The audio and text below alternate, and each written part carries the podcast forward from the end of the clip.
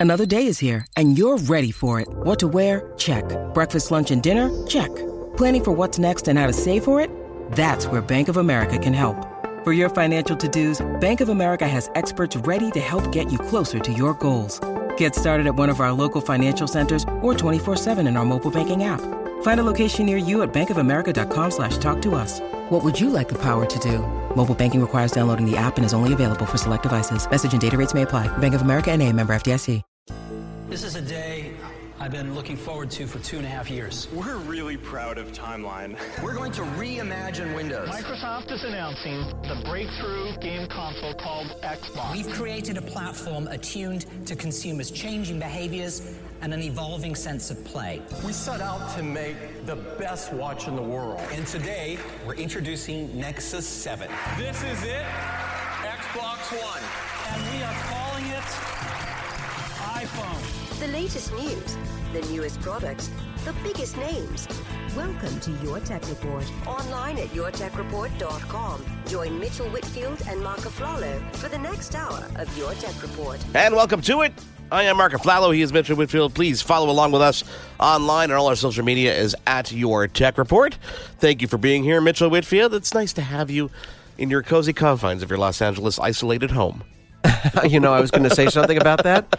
This is okay. this is one of the advantages of you know having uh, working on other sides of the world, other sides of the country, in our own studios that we don't have to be near each other, but I like being near you, even with fear of catching something. I still like being I around I promise you. not to give you anything. I promise. You know, I've heard that. here's the funny thing, and it's not funny because obviously the, what's going on in the world no, right now. nothing with, funny about this. Yeah, what's going on is not funny, but uh, it, it emphasizes the importance of certain things in life and certain things such as you know audio entertainment. You know, when people are in situations where you know they're stuck in a home because whether they're self isolating or if they are sick, you know, in the hospital for whatever it might be, thanks to things like television, thanks to things like movies, thanks to things like the entertainment industry and shows like this, we're able to kind of help disseminate the news um, to the people who want to hear it, and also hopefully entertain people along the way and inform them and keep them and keep them in the you know top of mind. You know, Sirius XM as a whole. I mean, there's you know so many resources that as Doctor Radio people can tune into to get all the all the facts, the proper facts that you need to have out there, the, and the ways you can kind of protect yourself. So I'm happy that we're able to do this, even though we you know we might be doing it from our home, um, given you know given the opportunity. Yeah, it's it's in the again the, again these are scary times. Uh, eh, we will get past this. We talk about this a lot, but it's uh, you know doing our due diligence now and keeping people informed at the same time. And listen, eh, this this is having you know keeping it back, getting it back to our show a little bit. This is having a huge you know effect on not just the tech industry but every industry. Yeah. We're hearing of you know shutdowns in sports. You know our our favorite sports are now you know on these uh, shutdowns now and you know indefinite suspensions of seasons and you know people worried about you know food and stores. You know, it, it, you know, it gets it can be, be a little scary. So hopefully we're here Yeah. to distract you a little bit, to keep you calm, keep you centered, bring you some information, so uh, the world out there isn't necessarily such a scary place. It reminds me of movies and TV shows where they always say, "Oh, we're not going to tell anybody about anything because we don't want them to run in the streets in a panic." And I think that's what we're we're kind of getting to the point of it. People Yeah. are panicking a little bit, but uh, that's why I say, kind of keep yourself informed. You know, at the end of the day, uh, if you're within a certain age group, if you're you know over the age of three years old and under the age of, of you know even you know seventy years old, you know even if you do get it, it's a flu. It's a bad flu, but it's a Yeah. flu. And if you Yeah. take care of yourself and you, you make sure not to give that to your friends and family, then uh, then you will get through it just like everybody else. Yep. Everybody else Yep. hopefully will. Um, in in terms of events that are, are canceled, I mean, right now because of everything, especially on the California side of things, we saw the cancellation of E3, the biggest video game you know uh, convention in, in in the world, and people wondering how we're going to see these unveils. Obviously, Sony has done the live stream events for the past couple of years, the creepy ones. Um, but we're wondering how we're going to see Microsoft, you know, talk more about that new Xbox that's going to be coming up because we were hoping to get hands on. Well, you know, Phil Spen, by the way, let me just be clear. Gamescom in, in you know, Gamescom in uh, Cologne, Germany, I think officially is the largest gaming show in the world, but E3 is the biggest one in North America and the one that's the most important to us because it's the closest to us. I just wanted to clear that up because I know we're going to get emails about how Gamescom's much bigger. So you're, yes, you're correct. Uh, we did get a tweet from uh, from Phil Spencer. Uh, head of uh, head of the Xbox division, who did say they will be giving a presentation, what would have been their E3 presentation, in a new format. Gonna, there's going to be a digital version of their presentation. People stay tuned. It has not been announced yet officially. We do not know exactly when that will take place. But, you know, Microsoft has been great at streaming events, even though it's not their only form of communication like so like uh well like Nintendo has chosen to do over the last several years right yeah. but it's still they, they become very good at these presentations these special events so look forward to that or you know keep an eye out for that that will be announced and we will get the information to you as soon as we get that official information you know speaking of Microsoft I forgot to tease what's coming up on this week's show because we do have a really a really good show lined up for you guys. We're going to be speaking to Jay Brommet who's the head of the modern workplace at Microsoft Canada. We're, we're going to be talking to him because Microsoft recently announced that some of their tools, their online tools that help people work remotely, um, are going to be made available, you know, for an indefinite period of time for free. If you already have a license, you can add more licenses at no cost, so that we can enable ourselves to work from remote locations at home if you need to, whether it's isolation or some companies are just shutting down for their own security purposes. So we're going to be talking to Jay Brommet, which is really really cool. Plus, we're going to be talking to a very cool company called Crucial, who make really awesome memory and storage for your computer builds. I love no matter Crucial. what it is, and his name is Ryan Jacobson. So all that is coming up this week on the show. Um, you know, WWDC is the one event. Mitchell, Apple's Worldwide Developers Conference, that, you know what, when it comes to Apple, they are unpredictable in most cases in terms of what's going to be released, when it's going to be released, uh, except for this, except for the Worldwide Developers Conference. We always know the first week of June, we're going to see what's new in, in store for us in terms of the software at Apple. And this is one of these events that they have yet to announce a cancellation of, but it is imminent because, you know, the state of California and the Santa Clarita, that whole area is basically saying that you need to not have any kind of gathering. So it's kind of well, sad. Not not just that, Mark, but we also heard, and again, these are mostly rumors, but I think some of these have been confirmed now. Um, Apple was to have an event this month to talk yeah. about what they called either the iPhone 9 or the 5 SE. Uh, their lower priced iPhone that you know that is built similarly to the the bordered iPhone 8 line of phones and the the, the phones before those that had the big chin and the big forehead. Uh, that event has been canceled because number one, uh, of course, the coronavirus greatly affects the production of their of their manufacturing in China, which is where most of Apple's manufacturing is done at Foxconn and other places. Yep. The other reason is, from what we're hearing, is Tim Cook did not want people gathering en masse at the Steve Jobs Theater for uh, for an event right now, which is totally understandable. Yep. And that number's been fluctuating around in some places in California. Anything that you know has can hold more than a thousand people, they're not allowed to do. I know places in Canada, 250, 250 people is the limit right now. Uh, so it's uh, yeah, a little bit disappointing, of course, but again, big picture, big, big picture. Everyone's health and safety obviously supersedes our want to see a new product or hear about a new Apple product. Well, you know what? I, you know what? I think when it comes to a company like Apple, I think that they've they've kind of you know they've they've perfected the live stream of, of an event and quite honestly we know that at most of these events the, the first several rows are, are, are covered with apple employees who are clapping loudly. yeah, yeah exactly. Um, so you know they there may be an opportunity for us to see some of these products be unveiled in some way shape or form well, of course, but that's assuming that part one of what I said actually, uh, it, you know, comes to fruition, which is, you know, are these, you know, part of being able to present a product is knowing that there's going to be an imminent release, right? Especially if they're announcing a product that is due to be released the next week, as it is with most of their iPhone products and their, you know, iPod, I mean, iPads. So if there is no product that's actually manufactured with enough time to get it out in a timely manner, they're not going to be talking about it. No. Even if it's even if it's a digital presentation, they have to have a product to sell. They don't want to say, "And we want to share with you our new iPhone or new iPad that'll be out sometime, maybe, sometime. maybe this year." Well, let alone the fact so, they yeah. don't want. You know, we have no idea what's going to happen in terms of retail stores and exactly. deliveries. And but you know yep. what? There there was a report uh, this morning that Foxconn is actually back to full operations which um, is great. Which is great. So we at least have uh, that going for us. You know what, Mitchell? Let's take a quick break. We're going to come sure. back and we're going to talk to, uh, as I said, we have Jay Brommet coming up from Microsoft. We're going to talk to him. Plus, we're going to talk to uh, Ryan over at Crucial. And, uh, you know, stick around. It's going to be a great show. It is Your Tech Report. Here. Follow along. All our social media is at Your Tech Report. And we'll be back in just a moment. There's more Your Tech Report after this. Now, back to your tech report. Welcome back to your tech report. He is Mitchell Whitfield. I am Marc Aflalo. Thank you guys for being here. Of course, you can follow along on all our social media, which is at your tech report. Mitchell, of course, as we you know I've talked about at the top of the show, and I don't think anybody can avoid this topic, which is obviously uh, the coronavirus and the fact that you know a yes. lot of people are encouraging anybody, whether you have symptoms or even some places, or whether you have symptoms or not, to work from home if you can to avoid the spread. Um, in Montreal, they just announced that you know any events over 250 people should not happen. Um, we're doing whatever we can to try and slow the spread of this, and and one of the companies that are offering tools out there and have a tool set to make and help people work remotely is Microsoft. And you know what? It's a good opportunity. I mean, obviously the, the, the circumstances are not great right now, but it's still a great opportunity to talk about a piece of software, software suite that we've known and loved for quite some time. And I think when people think of technology and tech shows, especially, they're thinking about hardware and gadgets. But you know what? Software is what is what stirs the drink. And this is this is a this is a product that we've loved, and is probably one of the more important products I don't know, maybe the last decade. It's really a great opportunity to talk about 365. I love that. Um, so here to join us is Jay Brommet, who is the Modern Workplace Lead for Microsoft Canada. Jay, thank you so much for joining us. How are you doing today?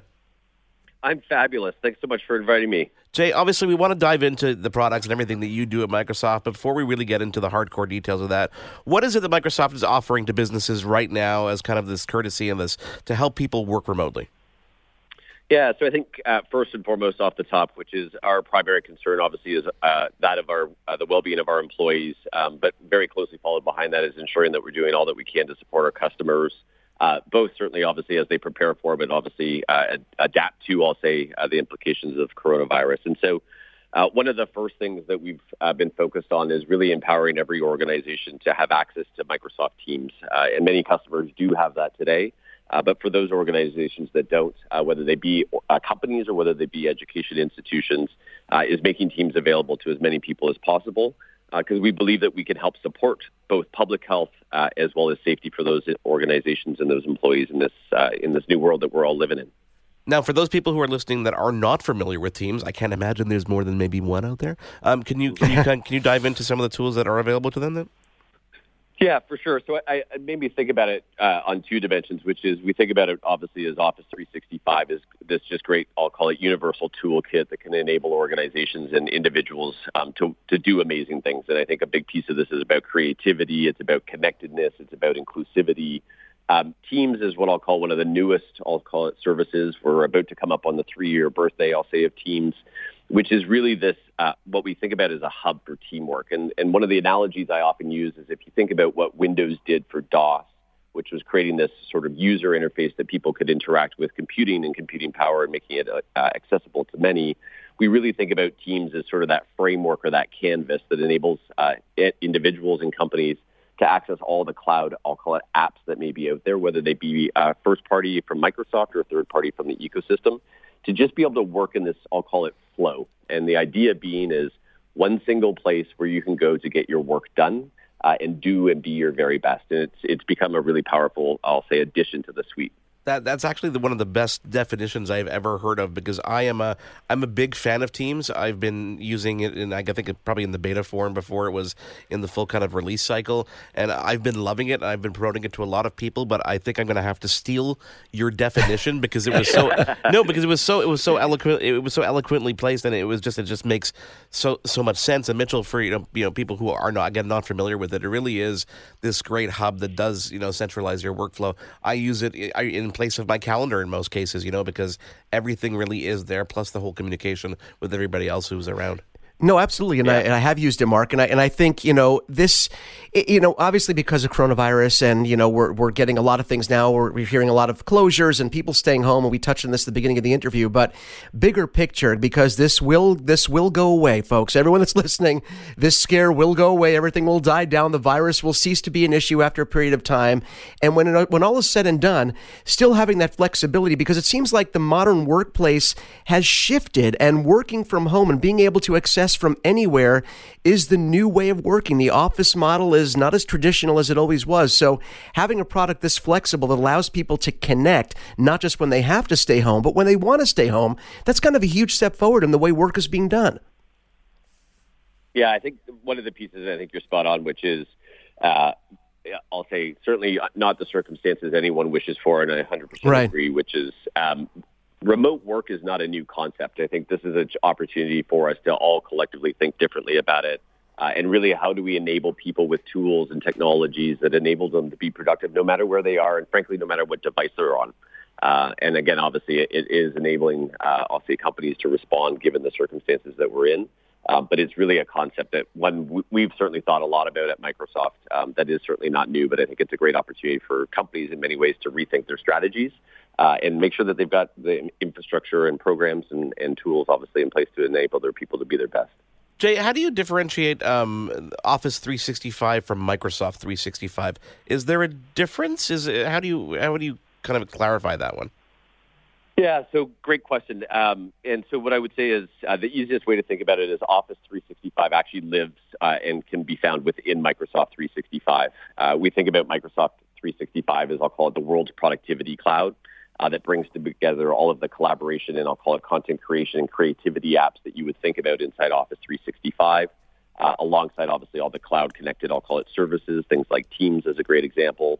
Uh, but it extends and brings together the Windows experience and uh, the mobility and security attributes that we would think about. And so if you think about a device, whether it be a phone or a PC, uh, being able to be connected and having that full experience in one place, that's really what Microsoft 365 is. And then Office 365 is a subset of it um, that customers can choose. Yeah, no, I, am listen. I am a customer, and, and one of the things I dream of, uh, quite honestly, is this this future of real of real unified communications. You know, the ability mm-hmm. to really be able to tie in, whether it be your phone and your email and your calendar, and really, I, I see that the vision is really coming together when it comes to what you guys are doing, and I'm obviously guessing that's intentional, right? Oh, absolutely. And, and again, like I, I'll maybe speak a little bit for myself, but it's certainly the way that we think about it, which is having access no matter where you are to the things that are most important for you, so certainly in the context of work, is, is the new reality and frankly the new norm that employees often uh, expect of their employers and of companies. Uh, Teams enables that. Uh, but I think the other piece in it is Teams enables uh, a broad set of capabilities all in a single, I'll call it interface. And so this idea of flow that I talked about as a user, this, this idea of having to jump across multiple applications to accomplish common tasks isn't really a great experience. And so by uh, in designing teams, we really thought about that hub and that canvas through which all of those attributes or those services can be combined and consumed uh, to create a great user experience. You know, you talk about user experience, and one of the things I think about is the support that Office 365 has from Microsoft. You know, there's a lot of software out there that once you buy it, you're kind of on your own. You know, you'll get an update occasionally. You hope for the best. You hope the next version works with your next version of whatever computer that you get. But the thing I love about 365 is whenever I turn my computer and I see that auto update come on, I see all the new features, all the new product updates that you guys are doing. How hard is it, by the way, with so many pieces of software that are part of that suite to decide who gets the treatment and when? Because I feel like I'm getting updates all the time. You guys are great about that. Yeah.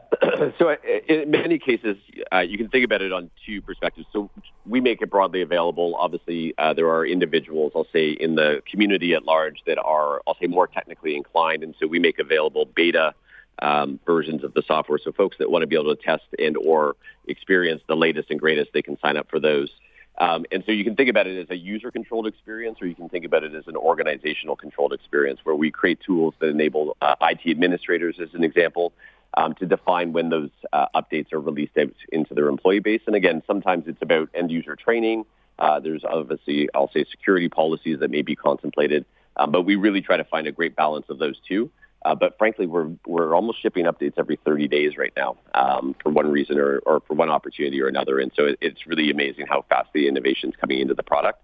Uh, and the nice thing uh, in behind that is, uh, as Microsoft, we receive so many uh, uh, anonymous signals back from the software and from the services, and so we learn how people like to use them. and what's kind of been really interesting over the last little while, which is how we then can take it and use artificial intelligence and infuse that into the products to actually help people do more uh, and be more productive and create uh, greater experiences. And so it's a really interesting innovation process that we've got um, that's uh, that's been really well received from customers. You know, I'm, I'm, glad that you touched on AI, Jay, because it, it's such a big mm-hmm. deal. I think when people think about AI, a lot of the maybe maybe just the average consumer thinks about a robot that's going to take over our lives, or thinks about Terminator and the long term negative effects. But when you talk about AI, especially when you talk about software, it isn't just about robotic automation. We're talking about software getting smarter, and I think that when people think about innovations in that side, and Microsoft has been leading the way on that side, on the software side forever, uh, people don't really put the emphasis where it should be on the software where the innovation really they can see on a daily basis. Yeah, and I think what's really interesting, uh, it's funny that you use the Terminator because I was going to say, yeah, most people think about AI as Terminator. um, I think the piece that's really amazing about it, so one is uh, so, software can learn, and so we, we can adapt and, and obviously innovate based on how individuals are using the software itself. Um, but it comes back to this, um, I'll call it idea I'll share, which is this notion that says uh, artificial intelligence really is there to amplify human ingenuity. Uh, and so it kind of gets to that learning concept. Um, but it's also about creating really interesting experiences. And so one great example is closed captions inside Teams. And so if you think about it, uh, I'll say as a general user that you may be sitting on a subway, you may have your earphones in, uh, you can't hear the voice for whatever reason, but you can follow along with the transcription live. And if you want to, you can use Translator to make it more inclusive uh, for those that speak different languages. Um, but obviously, those that may have a disability, it also creates an experience where they can be uh, highly participatory in those same environments. And that is all powered by things like artificial intelligence. Uh, and so it not only does learn, I'll say, on core tasks, but it expands the experiences that individuals can have. So, Jay, you're making all my worlds collide right now because I happen to also I host a TV show called Double Tap TV on AMI in uh, in Canada, and we speak so often about obviously disabilities and and things like seeing AI and all the innovations you guys are doing. Ricardo Wagner is mm-hmm. a regular guest on the show, so so it really it really speaks to the innovation that you guys are doing. I've got a, I got a couple of interesting things. I want to number one, I want to applaud you guys on on the whole subscription model because I remember when Adobe first went to that subscription model and people were up in arms. They were saying, "Oh, I can't believe I'm going to have to pay monthly," and, and then no one really realized. I think some people who really used the software really realized the benefits of getting these updates. But when I was trying to explain the benefits on the Adobe side of things, I immediately, you know, said, "Look at look at what Microsoft is doing in Office 365." You know, you used to have to pay for an exchange server in a rack somewhere in a room. You didn't even understand how it worked. You needed an IT person to set this up. Suddenly, you can go and pay for one mailbox, two mailbox. As you need, you can grow with this Office 365 service that not only are you just getting email hosting, you're getting the full suite. You're getting the updates. You're getting all these things that you didn't realize you can have. Things like Power BI, which is business intelligence. I never thought I'd ever use, and I use it on a daily basis because it was included in my subscription. You know, so uh, that's why I wanted to applaud you guys because you really are setting a great example in the way in which the future is working and and and, and should be working. First of all, thank you. Um, and uh, I think you've hit on a couple of really interesting points. And I think uh, subscriptions, which is just creating this great opportunity for uh, flexible. Uh, and so whether that is scaling up, scaling down in terms of the services that an organization or a user may want, uh, scaling up or down based on the number of users um, that uh, an organization has, um, but I think one of the most important pieces that you touched on, which is this concept of, I'll call it always up to date and always available, uh, which is in most cases when I have a chance to talk to CEOs or CIOs of our customers, generally speaking, they define themselves by the industry that they're in. And so I'll use a, a quick example. Uh, was the CEO of a beer company. He said, listen, or a CIO of a beer company. He said, listen, at the end of the day, my number one job and what I'm really here to do is ensure that we are producing incredible beer what I don't want to be in the business of is updating servers. uh, and you guys, and you are enabling me to do that, right? And so this idea of being able to give uh, organizations and certainly IT departments time back and dollars back to be able to go and innovate to drive the business agenda forward is really what uh, I think is super uh, uh, important in the concept of, I'll say, subscriptions, but more importantly is, I'll say, in cloud services more broadly. Well, I, I, think also the average consumer these days has been poorly conditioned to the subscription model because I think that the takeaway is okay, companies are trying to get something from me on a recurring basis and it's going to be charged, and I, I don't necessarily want that. And, but to me, and we talk about this with many different products, not just software, when you talk about value, it's not a measure of the price of something, it's a measure of what you're getting in return for that money. And I've always said, whenever I tell people about Microsoft, I'm, I'm selling them, I don't really have to sell them that hard, believe me, on Microsoft, you know, Office 365 365, they say, "Really, I can get that for the whole family for what for the yeah?" And it's it's one of the rare times that you'll hear someone explain a subscription model and get a positive, "Wow, I get all of that in return," and that kind of reaction. And again, as Mark said, that kind of speaks to you guys and what you're doing and what you know how you fill the suite with so many useful products. So, yay and thank you. Yeah, thanks. Okay, my last question for you, Jay, is this. Um, there are companies, and then will they'll remain nameless, that um, are not very accepting of third-party apps. So you look at a company like Microsoft, and, and when it comes to Office and Microsoft 365, I'm curious where and why that decision was made to allow and really embrace the use of third-party apps. I think I know the answer, but I think I'll let you I'll let you get into it. Yeah, so uh, maybe I'll answer it on two dimensions. One, which is we, we want to be where our users are. Um, and recognizing that there are uh, services or apps, uh, however you want to categorize them, that enable individuals to accomplish specific tasks. Uh, we want to be able to create that experience in that environment for them. Uh, and so part of that is really thinking in the context of the user themselves versus perhaps the device that they may be on. And so much of that you can also liken back to uh, when we originally shipped Office for Mac uh, or Office for iPhone or Office apps for Android.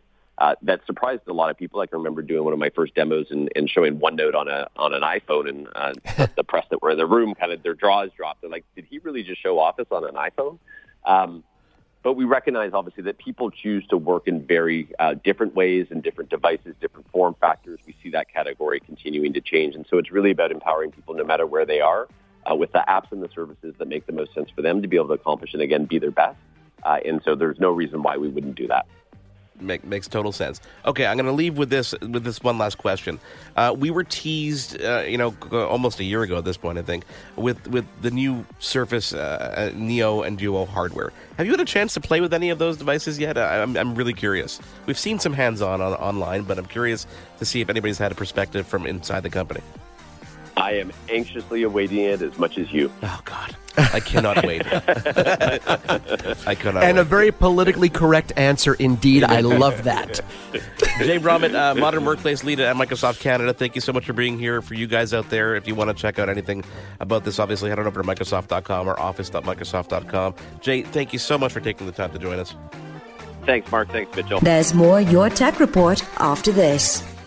Now, back to your tech report. We are back. He is Mitchell Whitfield. I am Mark Aflalo. Thank you guys for being here. Mitchell, um, we talk about a lot of things. We go down into bits and bytes sometimes.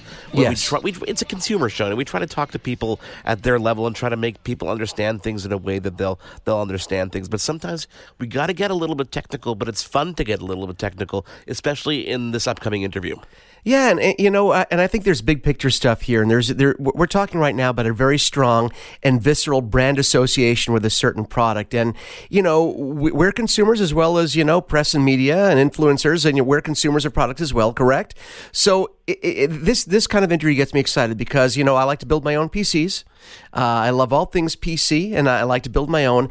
And the first thing that comes to mind, you know, one one of the most important parts of your rig is your RAM, is your memory, is your storage. And when I think of memory, there's one name really that comes to mind every time I'm doing a build, and that name is crucial. I mean, the same for you, right? It's I'm not crazy when it comes to this. This is actually the reason I reached out to this company, and the reason we're going to be speaking to their global product marketing manager, uh, Ryan Jacobson. Welcome to uh, welcome to the show. Thank you so much for being here. We're excited to talk to you all about, believe it or not, memory and storage. yeah, absolutely. Yeah, thank you guys a, a lot. I appreciate it. You know, it, it's it's fun to sometimes to geek out a little bit on this on the small things and, and Mitchell wasn't lying. We we really do we still build our own PCs and you know if you think back about you know 6 months when Apple announced that Mac Pro on stage and everybody was like okay well that's a great computer but we're never going to be able to afford that we actually started to, you know, it kind of reinvigorated us to to go down the road of building our own PC because there's so many different ways that you can customize PCs, especially on the gaming side of things, to take advantage of things. So, can you give us a little history of, of Crucial? And I know obviously the parent company is Micron, but you know, when did you get your start? How did the company get its start? And, and bring us kind of to today. Yeah, absolutely. I can definitely speak to, to my start here. Um, on the ballistic side, as far as the company goes, I, I believe the you know the product was originally introduced around 2005. Um, and it really was, uh, you know, the start into gaming DRAM for Crucial, uh, you know, Micron on the Consumer Products Group. And, uh, you know, it, we had we had good product there, and it made some pretty good waves, um, but it never really got the uh, you know the, the full attention, the full Micron treatment, if you will, and and um, really in the last couple of years, we we've just stepped up our game big time. Um, as far as me coming on board, uh, I've been here just about two years, maybe just over two years. Came on as a contractor um, specifically for the the Ballistix line, the gaming line and uh, man, it's it's been awesome. Um, you know, we kind of came out of left field with some new products, some world records, and and just recently, you know, redoing the entire portfolio um, under Crucial for the Ballistix line. So um, a lot of great stuff going on here. We're, we're all super excited. So, Ryan, uh, uh, on the consumer side, uh, maybe there are some people that are listening to our show that are not as familiar with the importance of RAM. And I'm kind of smiling as I say this because, you know, when people come to me and they say, well, what can I do? Um, you know, I just got this new game, a AAA title, and I don't need it to run at, you know, 100 and 200 frames per second, but I want the game to run well. And the two things that come up always when it comes to this stuff are always graphics, graphics cards and RAM. But for me, the quickest thing for anyone to do, the most affordable and the smartest thing is always to look at the RAM. Do you think that people today, the average consumer, still underestimates the importance of having 16 versus 8, 13 versus, you know, uh, 32 versus 16? Do people still underestimate that even today in a day where people are much more familiar with memory? Yeah, I would say I would say so. I mean, it's it's definitely uh, tend to be an afterthought. You know, I'm a I'm an avid gamer. You always kind of lean towards graphics cards. You know, that's frames win games, right? Um, so right. you you think graphics right off the bat, but you know, really the the best way I can describe it when you look at uh, you know memory and and how it interacts in the whole ecosystem of a custom PC is you've, you've got a motherboard there, um, and I really look at it almost like the human body. If your if your motherboard is you know say your skeletal and your vascular system. You've got the veins to to really pump the blood uh, that makes everything go. And then you look at the uh, the processor as the heart. Um, it's it's there uh, to manage everything.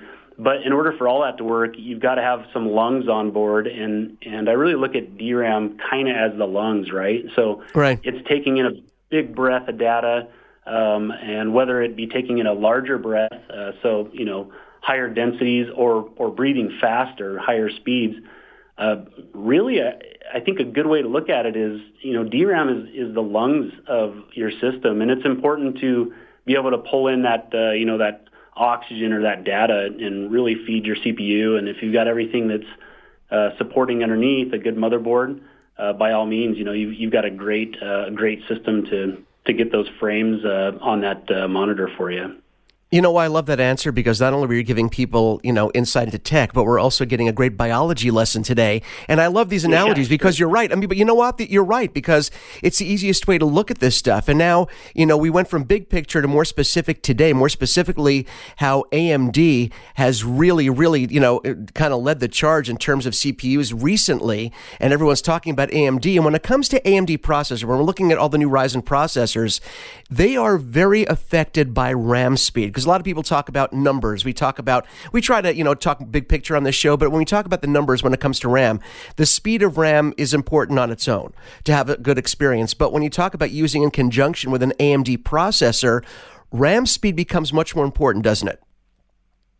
Yeah, it does. You know, the, the way that that Infinity Fabric is set up and, and the architecture behind it, um, it's it's really there to to take what is essentially the fastest thing in your in your machine, right? DRAM as a whole is so extremely fast, and uh, just absolutely use it to the to the last iota of what it's capable of. So, and and uh, you know, I, I go back to uh, the world records we just recently set. We did that with an AMD processor, um, and it was just just for that reason. We we really needed something that was uh, had a strong IMC on board was capable of leveraging every little bit of our DRAM, and absolutely AMD is is uh, they're on top of it on the memory game and the interface there. How would you answer the question if someone came up to you and said, you know, what what is more important for me to invest my money in, my storage or my or my RAM? Yeah, for sure. Um, I would say it absolutely is is uh, application dependent. You know, if, if there's someone there that's uh, looking to potentially, um, you know, increase some frame rates. DRAM is going to have a, a, better effect on it than uh, you know looking at upgrading an SSD. Now, if you're if you're doing a, a bunch of um, maybe photo editing uh, where you're you're trying to store a lot of stuff and move a lot of data back and forth, um, SSD can can play a part of that. But so does DRAM, right? You're again you're you're still utilizing those lungs. So um, I, I would say it's application specific um, and and where it's impacted. Um, yeah, it's I, I, I, know it's a hard one. application specific. It is, yeah. That's right. If they were picking your yeah. favorite child. Okay, so uh, let me let me let me take exactly. this from the exactly right. So let me take this from uh, the minutia of the numbers, which we, we we also do enjoy talking about, to the aesthetic, and by that I'm talking about the rise of RGB. So we love the sure. fact that there. I know, right? So now, now we, we love the fact that products like you know we used to joke about how routers. No one used to talk about routers, and now it's become a sexy product because because, you know, your internet is the hub of your home. You know, with smartphones and everything, the internet's become the hub of your home.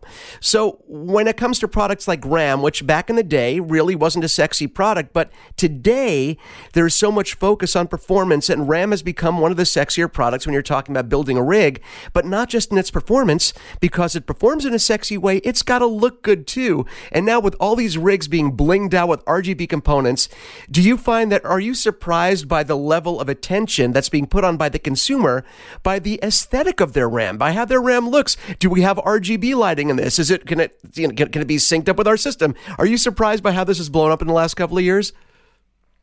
I'm excited about it, honestly. I, I um, you know, like I said, I'm an avid system builder. I've been gaming f- forever. It seems like, and just just to see the the rise of this is absolutely awesome. You know, there was a time when I, I would I would say what maybe even six years back where kind of the custom PC almost almost kind of died off in the sense that no one's personalizing their rigs. Uh, consoles had kind of taken over, and man, it, it seems like in the last you know four or five years, it's just exploded again. Um, you're, you're seeing custom components back in places, you know, like Best Buy and, and some of these uh, areas where they, they just had kind of gone away. And, you know, that personalization of something that you're using every day to, to you know, have some enjoyment or, or play with friends, I think it's awesome. So RGB is definitely uh, for certain people. Some people don't like it. Uh, some people do. We offer it both ways, and uh, we definitely want to cater to everybody. But me personally, I I love it. I, I'm a tinkerer. I'm you know I I just love it. I, I think it's cool. Me too. You know, Ryan, with the title, uh, you know, global product marketing manager, especially in the gaming sector, obviously you must be excited by everything that's going on in esports. Um, how do you how do you leverage that kind of that that blow up around the world to benefit you guys? Yeah, so a lot of collaboration there, um, and the NRG crew. You know, we've we've got uh, ties in with uh, Ace and and Dizzy before he left NRG. Um, we just did a great spot with Micron with uh, Professor Broman. He was he was on board, um, and really, it's telling their story and and you know how our products can really help them drive what they're doing, and even to the point where you're helping people. Um, Travis Peacock with Shellback Tech, we've been throwing a lot of product towards him. He's he's doing great stuff there. Where um, you know we're we're building systems for disabled veterans and um, you know ties into esports and, and custom system building is is great, and we definitely want to leverage that wherever we can because truly that's your audience, right? You've you've got a, maybe a younger audience or even an older, which I guess would be me. You know, I sit down in the evening and every once in a while I'll pull up uh, you know Ace's feed on Twitch and just watch. And uh, I love it. Um, it. It truly is the entertainment uh, of the era, so it's great. That's awesome, Ryan. One of the things uh, I wanted to touch on is, you know, we talk about product association. I talked about that at the beginning of the interview, and you know, when, when for us, when it came to memory, Crucial is the first thing that came to mind. I, I also wanted to touch on, you know, you guys do more than just traditional RAM here. We're talking about storage on the whole, and that's an important part of your business as well. Yes. Yeah, memory and storage experts, right? Um, absolutely, and and that's that's kind of what sets us apart, at least in gaming specifically, is you know we're we're siloed with Micron where um, you know we don't have a whole lot of gaming products. We have the two that we're super super good at, and we just want to just make that the best in the world out there, right? um, yeah, absolutely. Storage, uh, the memory and storage experts for sure. Sorry, I'm gonna pick that up. Um, sorry, my FaceTime rang and it, it confused the hell out of me. uh, where was I going with that? Uh, here we go.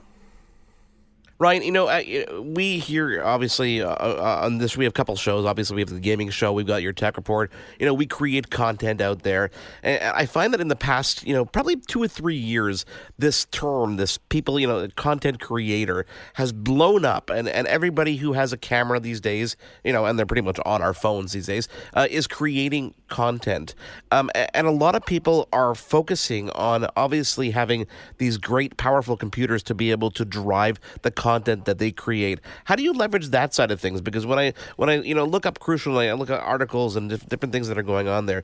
We're talking about how designers use memory and storage, and the gamers, et cetera, et cetera.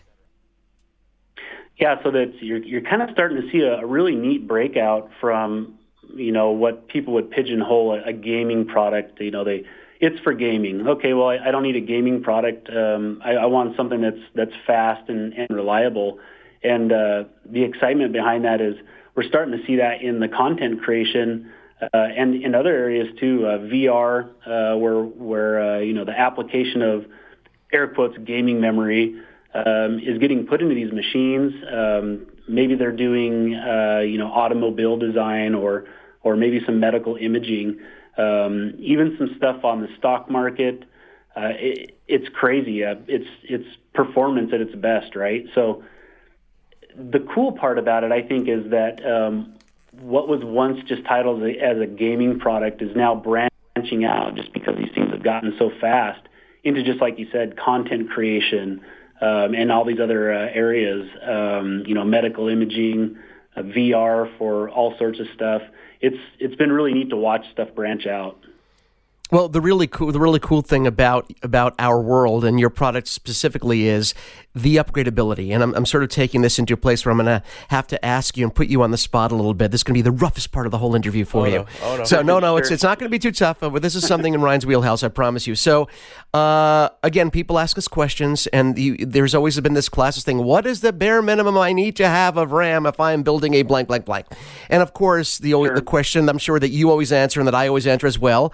First thing is we have to know the use case. We have to know what you're going to be using this PC for, and what do you, if, if you're gaming on it, what kind of games do you like to? And of course, it's all usage dependent, correct? But for, again, for the average person that may not know, for the average consumer says, okay, you know what? I want to dive in. Or let's say I even built a pre built PC. And the beautiful thing about even buying a pre built is RAM is always, you know, except for Apple, thank you very much, RAM is almost always upgradable. So, my thing has always been, and I'm sure you probably feel the same way, Ryan. You know, you know, but get a little more than you probably need because you don't know what your needs will be in the future. You don't want to have to upgrade every six months. Not financially responsible in today's day and age.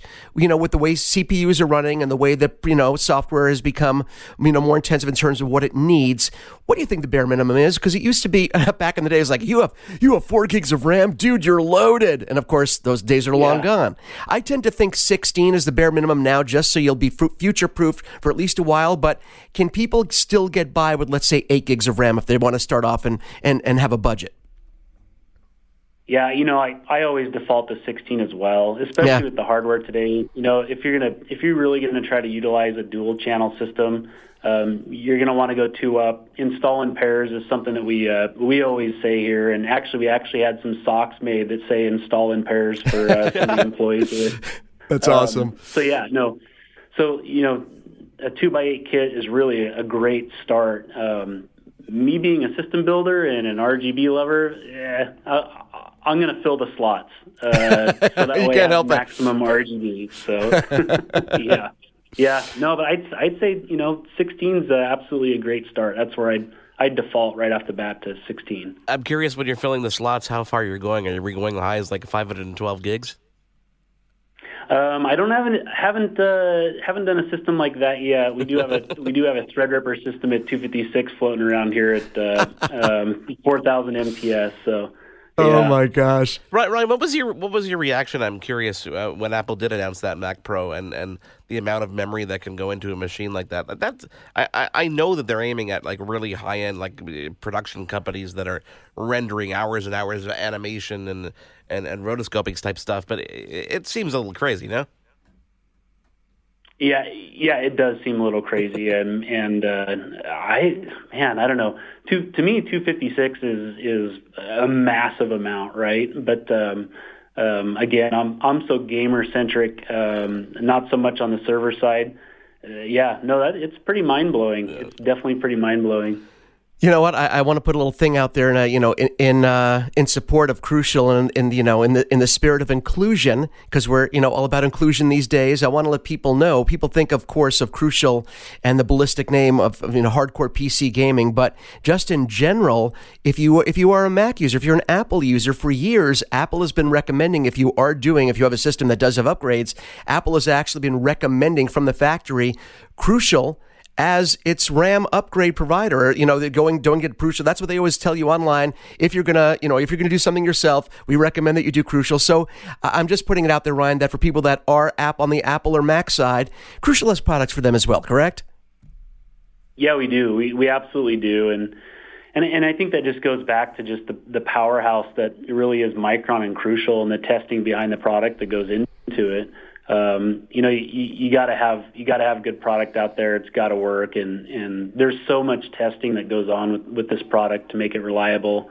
Um, so you know, I, I think that speaks real well, especially to the Mac user. Right? They're they're looking for a good high end product, and and they're fairly particular. So uh, you know, Crucial is a great fit there. Ryan, thank you so much for taking the time to join us. It's always fun to talk. You know, talk a bit, get a little, get, get a little nerdy here, and talk a little bit, a little bit of the bits and bites. Um, thank you for joining us, and we can't wait to to invite you back on again to talk about some more stuff down the road. Yeah, absolutely, guys. Definitely, I'd love to come back and uh, chat you guys up about some gaming and DRAM and whatever you want to talk about. Definitely appreciate it. That is Ryan Jacobson from Crucial. It is your tech report. He is Mitchell Whitfield. I am Marc Aflalo. Let's take a quick break and come back and wrap up the show. There's more Your Tech Report after this. Now, back to your tech report. Welcome back. He is Mitchell Whitfield. I am Marc Aflalo. This is your tech report. Thank you for being here. Online, we're at your tech report. Please follow along there. We'll keep you up to date on everything that we know in terms of closures, events that are canceled, and all stuff that are going on. Uh, very special thanks to uh, Jay Brommet from Microsoft and course, Ray over there at uh, at Crucial. Very very fun yes. stuff. God, stupid phone, Mitchell. You've this been drives me crazy. Cursing your phone out, and yeah. guys, this not only during this show, but every time I've called Mitchell lately, he's been cursing his phone. Specifically when you try to call me. I don't know what it is. I think you get more frustration when you're trying to call me. What's going on? You know what? Okay, so earlier in the show we talked about you know you know Apple canceling announcements and the possibility of product delays yeah. and all that stuff. And we, we always talk about Apple products and Apple hardware, blah, blah, blah. What about Apple software, okay? More eh. specifically, Siri. It is oh, my God, belief yeah. you know what? that You're Siri right. is getting dumber by the frickin' day.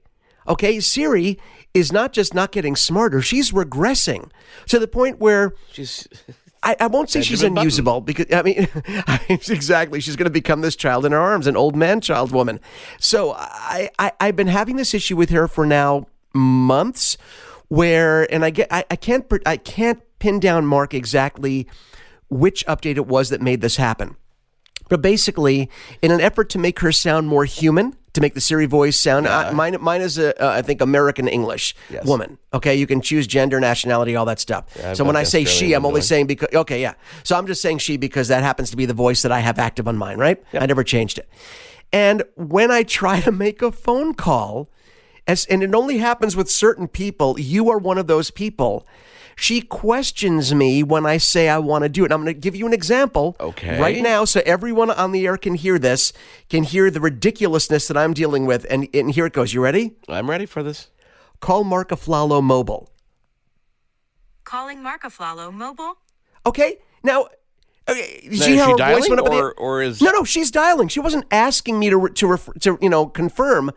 That's how she says calling Marc Aflalo mobile. But instead of making it as a statement, she asks it like a freaking question. Are you calling Marc Aflalo hang, mobile? Hang on a second here.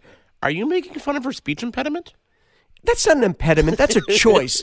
that's an uh, that's an auto. Now, now I will show you. I will I will try and of course when I do this my, my son's going to call me and say, "Hey, you just called me. What's wrong? Everything okay?" now I will try to call my son. She used to do this with my son all the time, but now she doesn't. Now she does his normally. Let me give you an example here. Call Ryan Whitfield's cell. Calling Ryan Whitfield mobile. Okay, it's a statement. Calling Ryan Whitfield mobile. But when So I is it call just you, me? is it just me? call Marc Aflalo mobile. Calling Marc Marc Aflalo mobile. See, it's like It's just me. It, it- there are certain, but it isn't just you. There are a couple of people this happens with, but it's very random. And like I said, it used to be with my son as well. But why all of a sudden? And again, if like you at first you thought, oh, she wants you to confirm what you're saying. I'm like, no, no, no, that's not. She's not asking for confirmation. That's her way of saying I am now calling that person.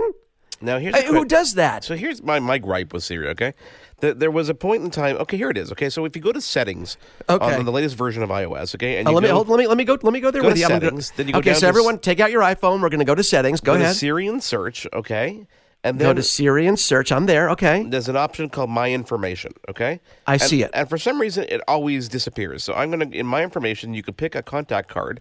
Like ideally your own contact card, and that has all your personal information on it. Okay. Now Mm-hmm. in your contact card, you can even look at it if you go into contacts and and obviously find yourself. You have a lot of information you could put about yourself. Um, for example, uh, who your family is. You know, my birthday, my anniversary.